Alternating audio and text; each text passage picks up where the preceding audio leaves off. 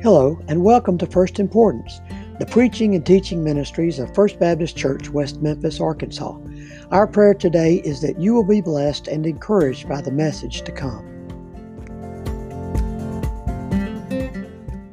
Well, I think every week I'm slower getting up on the platform when I'm asked to speak. And I love that song, It Is Well With My Soul. You know, we're often asked the question when somebody greets us, "How you doing?" And most uh, most of the time we answer, uh, "Doing well," and we probably mean that physically, but uh, it's a good it's a good answer. It is well with my soul.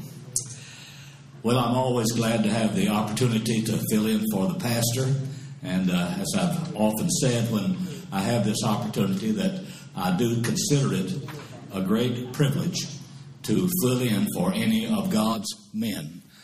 But I'm especially grateful and feel privileged when I'm asked to fill in for my pastor. And so we, Brother Josh, I think, wants to try to keep in touch with the youth and the fact that we have uh, our youth man uh, leaving us, and so he's meeting with them tonight. If you, will, if you will, turn in your Bibles to the book of Psalm. Now, on Wednesday night, uh, those of us who have the privilege of leading in a Bible study on Wednesday night, we often turn to the Psalms. And so if you look in Psalm number one, this is one of my favorites, and I probably, since this is a favorite Old Testament passage, uh, I probably have dealt with this before in one of the services, either uh, in having the privilege of preaching uh, to the congregation on Sunday or leading in the Bible study on Sunday, uh, Wednesday night. Psalm number one is a favorite of mine, and probably it is for many of you. It really is uh, an introduction to the whole book of Psalms. The rest of the Psalms really are an exposition of what is set forth in Psalm number one. Psalm number one has to do with blessedness. It starts with a beatitude.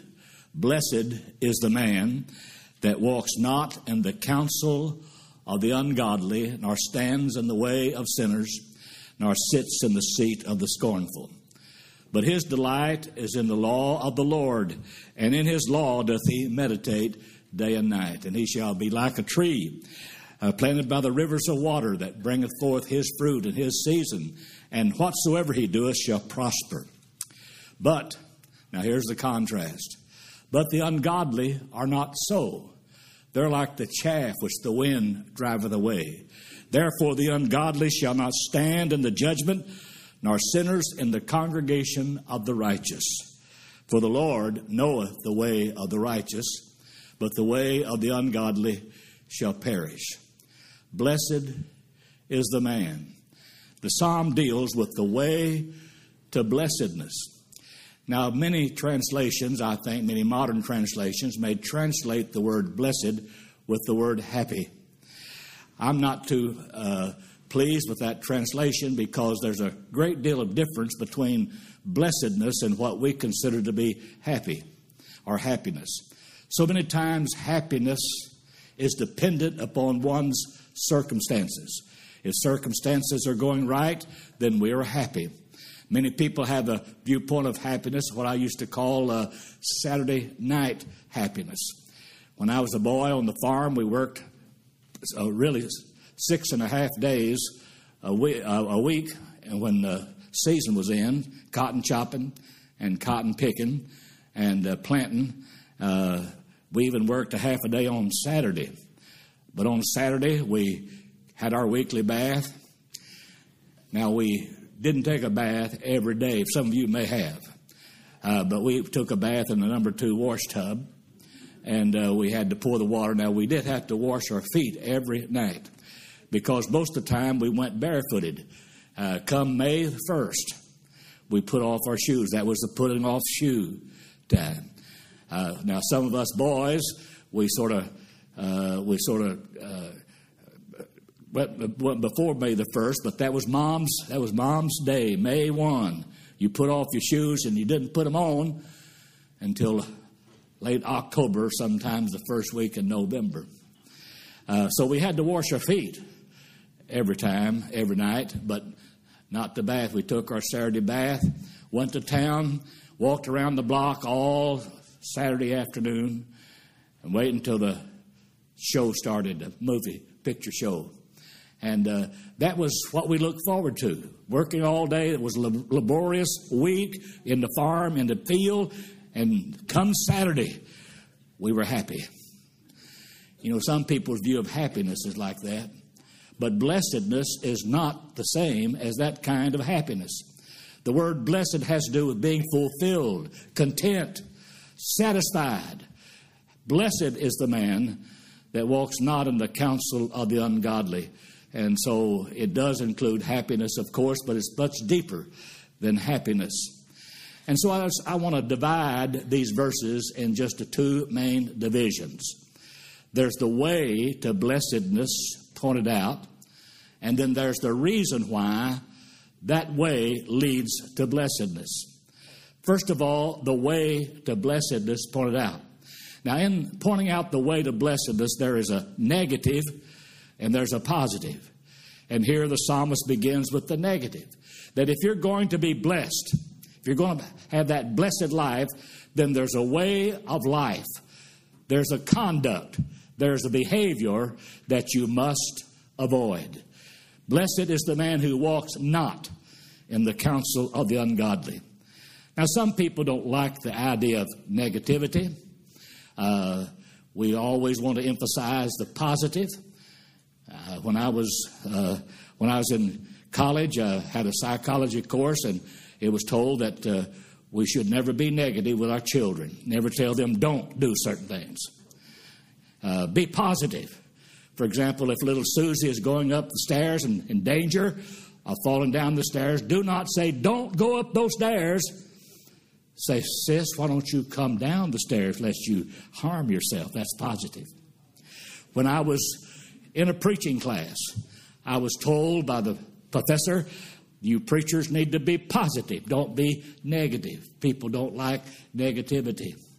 The only thing about that is a lot of negatives in the Bible. You know that? Nearly all the Ten Commandments are put in the negative. Uh, and uh, uh, I was, when I was a professor at Southern Baptist College, what is now Williams Baptist University, uh, we had some specialists to come on the campus. Uh, when I was a professor there, come from he came from some big northern university to look over our campus and to give us some recommendations about uh, the campus that we could improve. And he had an exit view, uh, exit appearance with the faculty. And in that exit appearance, he said, Now, I notice you have a rule book for your students. And in this rule book, there's a lot of things that they cannot do. And in that day, we did have a rule book for the dormitories of the both both the men and the women. I, I still call them boys and girls dormitories, but uh, uh, he said, uh, "You need to throw that. You need to throw that handbook out. You got too many negatives in it. You're all you're, you're always telling the students what they cannot do or may not do. You ought to tell them what they can do." And uh, he said, uh, "He said, just think." He said. Uh, uh, just think how more effective if the Ten Commandments would have been if Moses had put them in the positive rather than the negative. Well, I taught Bible at that school, and so since he brought in the Bible, I thought that gave me an opportunity to ask him a question. And so I said, Sir, how would you improve on the Ten Commandments? And he said, Well, uh, I know, I know one of them is, Thou shalt not commit adultery. He said, Don't you think it would have been better if Moses, he never did say God, he said, if Moses had said, Be a good husband. And I said to him, I said, Sir, do you not realize that in our society there are scores, even hundreds or thousands of men who think that they can be good husbands and still be unfaithful to their wives? You see, sometimes the negative is necessary to point up the positive. And so here the psalmist points out if you're going to be blessed, there's a way of life that you must avoid. And because of that, is, uh, the reason for that is that there's a progression of this that, of this behavior that leads to the opposite of blessedness. Blessed is the man, or blessed is the woman, blessed is the person uh, who walks not in the counsel of the ungodly, who stands not in the way of sinners, who sits not in the seat of the scornful. If you'll note that there are three actions, three positions there there's walking, there's standing, and there's sitting. And that really is speaking about the progression of this kind of behavior that eventually leads to the, uh, to the behavior of being scornful. Walking, what is it to walk in the counsel of the ungodly? It's to begin to listen to them, it's begin to take their advice. Oh, how many times in your youth and, and uh, even today there may be some tempter coming and say, Come and do this with me, you'll enjoy it. Your conscience tells you you shouldn't do it, but they t- keep telling you how pleasurable it is. How many alcoholics are there in our society today are alcoholics because they were enticed to take the first drink by taking the counsel of somebody else, drug, action, drug addiction, and so forth. And so that's taking the counsel of the ungodly, walking in the counsel, taking the advice. That's the first stage. Then a person begins to stand there, standing, standing. That's uh, begin to make it a habit. You repeat it over and over again. Uh, you know, this standing in the way of sinners doesn't mean what I used to think it meant. And there are a lot of verses like that in the Bible when I first started preaching and as a young Christian reading the Bible. I had me a stem winding sermon in my youth on Christian influence. How Christians are not to be a stumbling block in the way of sinners. And I needed me a good text, and it seemed that that's what this meant. Blessed is the man who stands not in the way of sinners. But that really is not what that has to do with. It has to do with a, with a certain kind of lifestyle that a person begins to practice. He begins to, he listens to the ungodly. He begins to practice the way of the ungodly. And now note the final stage. He begins seated in the seat of the scornful. Now, you note there are three different words for that kind of behavior. There's the word ungodly, there's the most general word for sinful life. The word sinners, it's a deeper, uh, deeper activity, and then seated in the seat of the scornful. That word scornful describes a person who is who, who, who has no joy, no happiness, just bitter on life. And oh, I've seen them sometimes as a boy, I've seen them sitting around the courthouse square on benches with the spit and whittle club and just soured, bitter on life. Seat of the scornful. You know, some people think that uh, uh, that the life of the Christian is the boring and dull life, but uh, those who follow this way of the ungodly end up with the seat of the scornful. No happiness, no joy no pleasure, and certainly no blessedness. And so there's the negative. And then he comes to the positive. In verse verse 2 verses verse 2 he sets forth the positive, but his delight is in the law of the Lord, and in his law doth he meditate day and night. Now, the law of the Lord is a broad term. It's used in different ways in the Bible. The broadest way that the law of the Lord is used is to speak about the whole Bible. Uh, the, did you know that the whole Old Testament is spoken of about the law of the Lord in statements in the New Testament? And then it's narrowed down to a certain section of the Bible. The first five books of the Bible are said to be the law of the Lord. The law and the prophets is sometimes a term used to express the whole Old Testament. But it's also used uh, in, the, uh, uh, in the more narrow sense to speak about the Ten Commandments, the law of the Lord. But it's also used in the broadest sense to speak about the will of the Lord. God expresses His will for our lives through His Word, through His law. And so I take, I take this particular statement about the way to blessedness is to delight oneself in the will of God, to meditate in it, and to obey it. Now, the will of God, I think, has two dimensions to it. And the interesting thing in both of those dimensions, the devil has convinced many people that if you follow either one of them, you're going to be unhappy. You're going to be uh, the, uh, uh, the opposite of blessedness. There's the will of God and what we ought to be. That I'm talking about a vocation. Uh, and a lot of folks are afraid of following the will of God in a vocation. I was afraid of that one time when the Lord began to deal with me about preaching. I didn't want to be a preacher.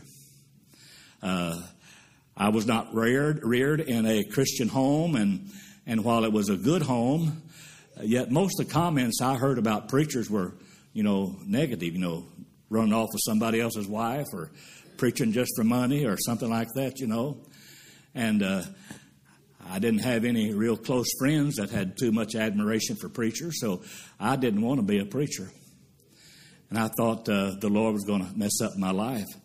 Living up in St. Louis, Missouri, working a good job, God began to deal with me about preaching, and I can remember, seemed like only yesterday, kneeling by my bedside in a little apartment and saying, God, I'm miserable not being a preacher. I might as well be miserable being one.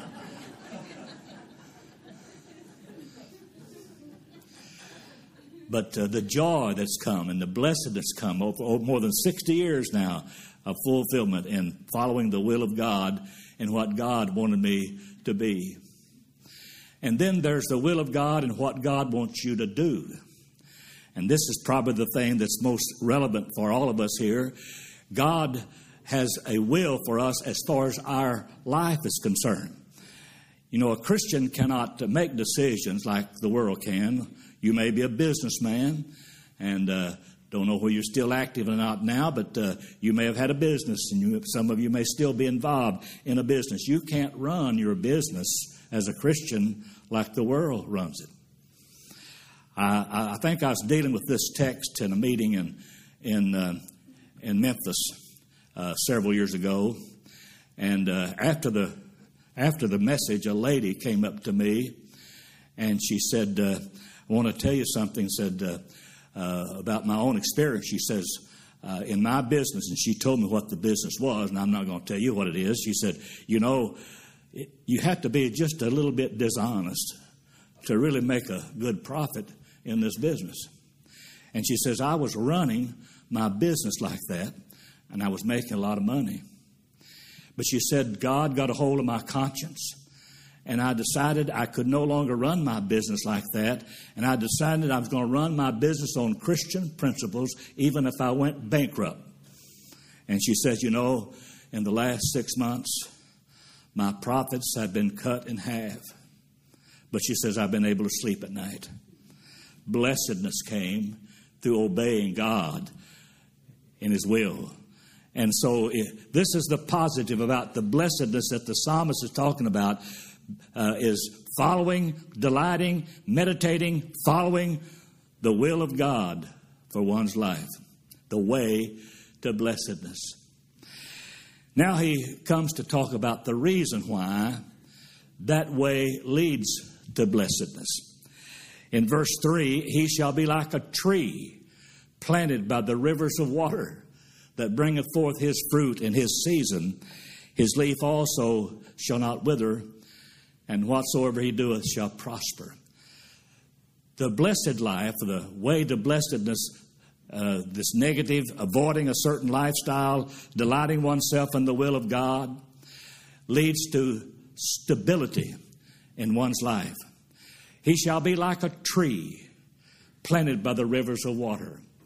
A tree that's planted by the rivers of water is a tree where the roots grow deep and the trunk and the branches of the tree grow strong and able to stand the stresses of the weather that come against it.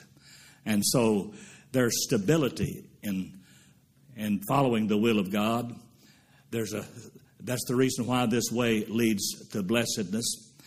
You know, I'm not a psychologist, so I don't know about this, but I, I've been told in reading that a lot of things that creates a sense of emotional stress in children's lives is the, is the moving around from location to location. We live in a mobile society and going from place to place. Uh, I've moved a few times in my boyhood. I don't know that it affected me all that much. I can't remember much about it. But I do know that uh, when we moved from Little Rock to here in Marion and West Memphis, uh, my daughter Rhonda, y'all, I think that's the daughter that most of you know more about. She was so active in our church here. Uh, she was so she she's she's such a person, a people person, and she got so involved in her church life there at the Olivet Baptist Church and and Little Rock, and and made friends and went with the youth and so forth. And when we told that we're moving, the dear young teenager broke down and started weeping and crying. Uh, but I'm telling you that if a person's life is anchored in the will of God, they can move every six months and still know that their life is stable in the and hang and and set on the rock that will never change. The immuta, in the immutability of our Lord, and so he shall be like a tree planted by the of rivers of water. But not only not only does it create stability, but one whose life is anchored in the will of God, who avoids a certain kind of lifestyle. It creates also a sense of meaningfulness. He shall be like a tree planted by the rivers of water that bringeth forth his fruit in his season, and whatsoever he doeth shall prosper. Now, this prosperity, uh, some you may be familiar with the prosperity gospel that is so common in television and radio that uh, God is obligated to bless all of you by making you millionaires and giving you Cadillacs and so forth if you, uh, if you obey Him. Uh, and sometimes they might use a passage like this, but this prosperity he's talking about is meaningful in one's life. It's productivity in one's life. And here's another thing that I've been told. Now, we don't live in the mechanized society as we did when I was a boy. You know, we we left, uh, graduated from high school, went up to St. Louis or other places to find jobs in factories. In factories, they had assembly lines. And assembly lines, you, you may be responsible for putting a nut on a bolt, a nut on a bolt on assembly line. And I've been told, and also by psychologists, sometimes a person begins to think, well, who am I? What am I worth? All I do is put a bolt, a nut on a bolt a nut on a bolt that goes into another, uh, uh, uh, another part of this uh, assembly. But you see, if one avoids a certain kind of lifestyle, delights himself in the will of God, he can be a farmer, a truck driver, a worker on assembly line, and still know that his life is amounting to something for now and for eternity. This kind of life creates meaningfulness in life. And then this kind of life creates a sense of security. He gives a contrast here, as I've already pointed out, but the ungodly are not so. My, what a contrast. He just said that those who avoid a certain kind of lifestyle, who delights in the will of God, will be like a tree planted by the rivers of water but then the ungodly are not like that. They're like the chaff which the wind driveth away. What a contrast. Has anybody ever tried to blow an oak tree down? Well, you can take chaff in your hand and with the puff of your breath, blow it whichever way it goes. What, uh, what a sense of insecurity. And so there are two kinds of security two aspects of security that the blessed life creates. One, there's security in this life. Now, notice he continues the ungodly are not so. Uh, they, and they shall not stand in the judgment, nor sinners in the congregation of the righteous. The Lord knows the way of the righteous, but the way of the ungodly shall perish. Now, that particular statement really doesn't have to do with destiny, it has to do with God's protective grace in our present life. There's security in the present life. I remember, of course, I remember a lot of questions my students have asked me, but I remember this one particularly that's related to this. It, again, when I was a professor at the college, not at the seminary, had a young man get me uh, approach me in the hall, and he said, uh, "Dr. Milliken, do you believe what is to be will be?" I knew what he was getting at, and I said, "Well, I'm not sure what you're talking about." He said, Well, I mean, regardless of what you do, uh, you, you, have a certain time to die. Uh, and I said, Well, let me explain it like this. If you're asking me that a person can live dangerously, get out here and stand on the railroad track when the 545 is due and say, if it's my time to die, that train will going to be on time. And if it's, if it's not my time to die, then God will stop the train down the track somewhere. I said, God never teaches us to live like that. In fact, Jesus made a statement that that's tempting the Lord your God. But I said, young man, here's what I do believe that if your life is anchored on the will of God, there's nothing that can take your life till God gets through with you. Now, God gets through with some people quicker than He does others. I do not understand that. Methuselah lived to be 969 years. Uh, you have Moses 120, Abraham 175, the Apostle Paul about 65, we're told, and our Lord Himself and John the Baptist about 30. God gets through with some people quicker than it does others. My blessed first son in law, Rhonda's first husband, died when he was 46 years old. God gets through with some people quicker than it does others. I don't know why. I don't understand that.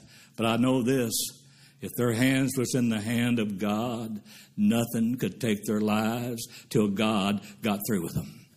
That's the blessed assurance that we have in this life. That's the assurance and security that those who are blessed have. But then there is another sense of security, and that's security for the life that's to come. Now, he does make a reference to this in verse 8, verse 5. Therefore, the ungodly shall not stand in the judgment, nor sinners in the congregation of the righteous. Now, that doesn't mean they won't be there. Oh, yes, sinners will have to stand or be present at the judgment. This simply means they will have no standing ground. They have no, they have no basis for passing the judgment that will be meted out in that day. But I want you to know that those who are blessed, those who avoid a certain lifestyle and who's anchored in the will of God, which begins with trusting Jesus Christ, we will not stand in the judgment at all. We, all, we will only be there as spectators at the great white throne judgment. In fact, the Bible even says we will be judges in the final judgment and not judged. There's security in life to come. There's security in this life and security in the life to come for the, those who follow the way of blessedness. Thank God for that. Blessed is the person who walks not in the counsel of the ungodly, nor stands in the way of sinners, nor sits in the seat of the scornful, but his delight is in the law of the Lord, and in his law doth he meditate day and night. Well, that's our study for tonight.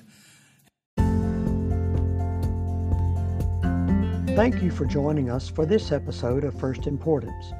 We invite you to check out our other sermons on this podcast and to join us in person on Sundays at 8:30 or 10:45 a.m., as well as streaming live on Sunday mornings at 10:45. We hope to see you soon at First Baptist West Memphis, where we love God, care for one another, and share the gospel.